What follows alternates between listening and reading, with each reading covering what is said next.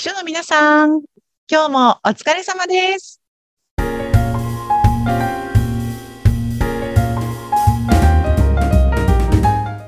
秘書の皆さん、こんにちは。秘書寮編集長、佐々木です。皆さんこんにちはナビゲーターの山口智子ですえーさて佐々木さんもうすぐバレンタインデー近づいてきますねそんな時期ですね。2月ですね。なんかバレンタインの時期って秘書さん忙しそうだななんていう漠然としたイメージがあるんですが。どうなんでしょうね。自分が何か用意するみたいな。あどうなんだろう。上司の方が男性の場合には女性の秘書さんは何かギフトを用意するのかもしれないんですけど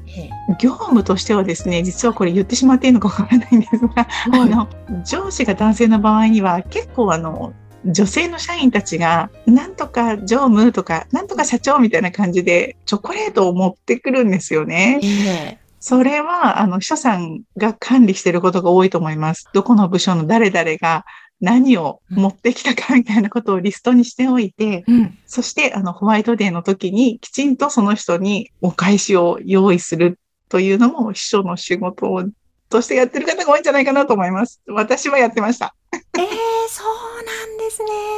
はい。そう確かにねあの上の方はもちろん女性社員からもらうだろうから、それはね自分で管理しきれない秘書さんがこれはこれこの人にもらったホワイトでなんですよいく。らぐらいのものをお返しするとか例えばそうなんですよ。で、やっぱりそうすると、あの、どこどこの役員のなんとかさんはセンスのいいものを選んできたとかってね、こう、皆さん、社員さんたちは喜んでるんですけど、いやいや、それは秘書が選んでるんだよ。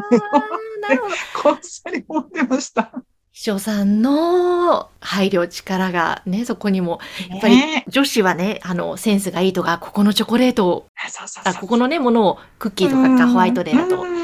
くれたっていうとまたそこでいい噂が回っていったりもしそうますもんなんです、そうなんですよ。そうそう。もちろんね、あの、ご自身で管理をされて、奥様だったりご自身でお手配なさっているという方ももちろんたくさんいらっしゃると思うんですけれども、うんうんそういう人さんも一部いらっしゃると思います。あの、バレンタインとかホワイトデー人さん頑張ってくださいね。ここからエールを送りたいと思います。ねそういう業務ある方頑張ってください。ね頑張ってください。はい。えーではでは今日のテーマですね、これは何でしょうか？今日はね、あの、こう、外から見られる秘書さんの実態と、あと、外から見られている様子が、乖離があるよね、みたいなお話ができればと思うんですけれども、え秘書ってチームで動いてる方って少ないんですよね。大体個人プレイ。あ一人の上司に一人の秘書っていうことがほとんどだと思うのでええ、そうすると、今私はこの仕事をしてるんだよとか、今私はこの件に対応していてとっても忙しいんですとかっていうことを、なかなか周りの人に言うタイミングがないんですよね。言う相手もいないですし、ーまあもちろんね、一人ごとでそういうことを言うわけにもいかないので、うん。そうすると、あの、オフィスの中の周りの社員の人たちってうん、あの人さんって何をしてるんだろう。ずっといつもしかめっ面で画面を見つめてカタカタ何かやってるけど、何をやってるのかよくわからない。で、最終的にはですね、秘書さんって暇そうだよねとか、秘書さんってあの、オフィスの中で会社には来てるんだけども、なんかアマゾンとかでお買い物してるんじゃないのかなとか、なんか動画でも見てるんじゃないのかなっていう、なんか変な噂が流れたりもするんですよね。そうなんですか。そうなんですよ。なんですけども、本当ものすごく忙しくって、会社のためにとか、あの上司のためにものすごい大きな仕事をしていたりもするんですけど、それをなかなか周りの人に言いづらいていうのが秘書のね、悩みだと思います。あそうなんですね。そうか、うん本当だ。で、さっきおっしゃってたように、チームで動くんじゃなくても、一人の上司に一人の秘書だから、いや、本当、なんて言うんでしょう。あの、最初の頃にも、このポッドキャストの番組の中で、評価体制がね、うんなかなか満足いかない。なんか皆さんに分かってもらえないっていうのは、やっぱり見えないところでものすごい努力をしてるのに、それがなかなか分かりにくい、分かって、なんだもん、いや、もどかしくって、なんかね、悲しくなっちゃいますね。そうなんです、そうなんですよ。経理とかでもね、まあ営業とかでもそうだと思うんですけれども、チームで動いてることが結構多いと思うんですよね、どこの会社も。うん。今は例えば月末の、えー月次の決算に向けて、この人はこの仕事をしてくれてる、この人はこのエクセルを作ってくれてる、みたいなことを周りの人がみんな分かってくれてるから、なんかこれありがとねとか、今どのぐらいまでできた？とか、あの声を掛け合いながらできる仕事だと思うんですけれども、秘書はね、それができないので、本当に孤独な戦いなんですよね。当ですね。え、そういう時ね、暇なのなんて言われたらもうすごいショックですけど、そういう時に、まあ、どう自分の気持ちを持ち直すか、または、うんいや、暇じゃなくてね、こう、こうなんだよって、説得じゃないですよね。どういうふうにしてねでしょうかそう、ね。だから本当にだから秘書さんって少しこう大人な方じゃないと難しいなっていうところがそういうところもあって、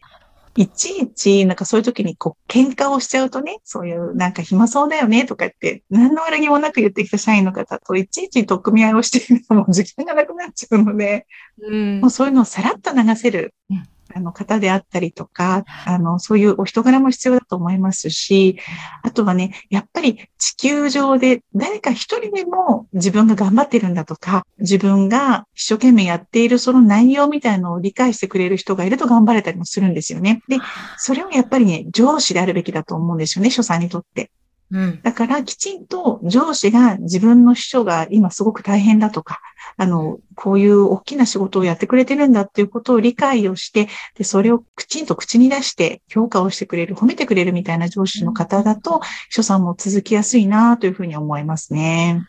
わあ、本当ですね。これはうん上司の方にも聞いていただきたいことですね。いやー、今のそうなんですよ。本当に一言で大変だったよね、お疲れ様って言われるだけで、こう、すべて報われたりもするんですけれども、そういうのがなく、本当に、うんとか、あーとかって。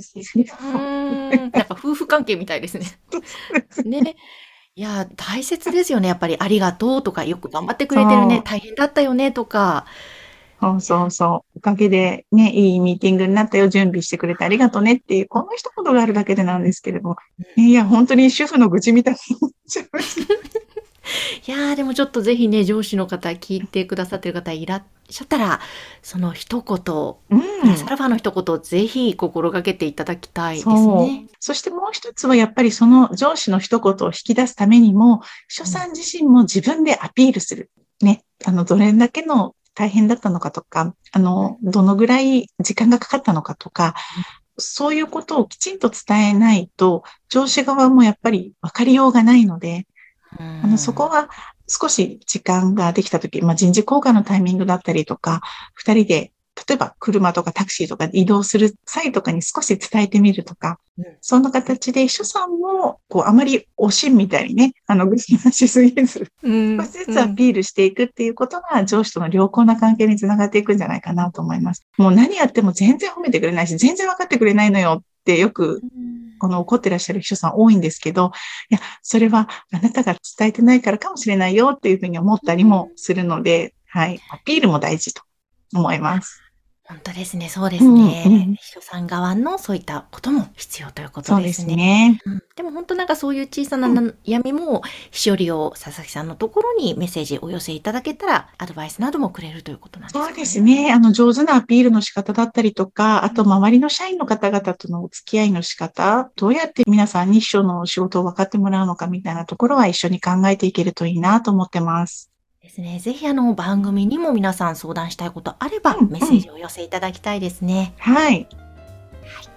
えーぜひ番組の説明欄のところには、秘書リオンのホームページも掲載しております。皆様からのメッセージもお待ちしています。はい。お待ちしてます。佐々木さん、今日もありがとうございました。ありがとうございました。はい。この番組は、秘書さんのためのお花屋さん、青山花壇の提供でお送りしました。私が経営しています。よろしくお願いします。